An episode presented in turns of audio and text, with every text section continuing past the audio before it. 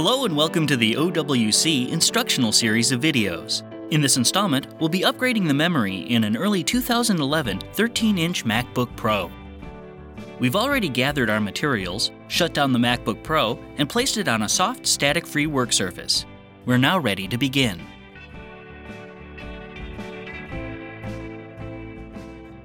The first step is to close the MacBook Pro and flip it over.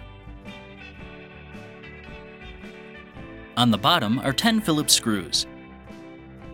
The three on the upper right are longer than the others, so remove those first.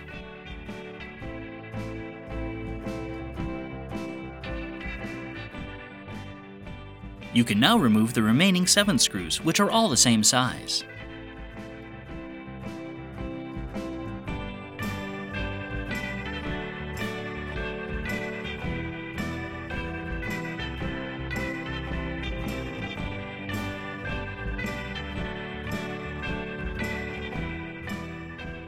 Once the screws are removed, you can lift the bottom off. The memory is located here. First though, we need to detach the battery connector, which is located here. Use a nylon pry tool to gently lift the connector free from the logic board. Once it's disconnected, we can safely remove the memory. To remove the memory, simply push out the two plastic retaining bars until the module pops up. You can then pull the module straight out of the slot. Repeat the process for the lower module.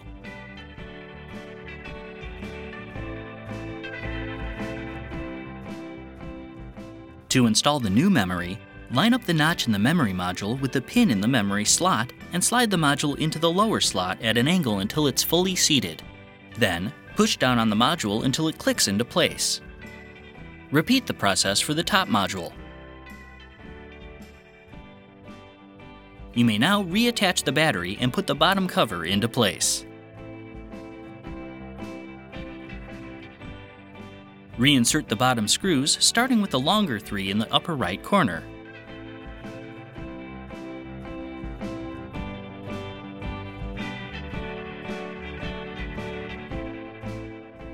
Then, replace the remaining seven screws.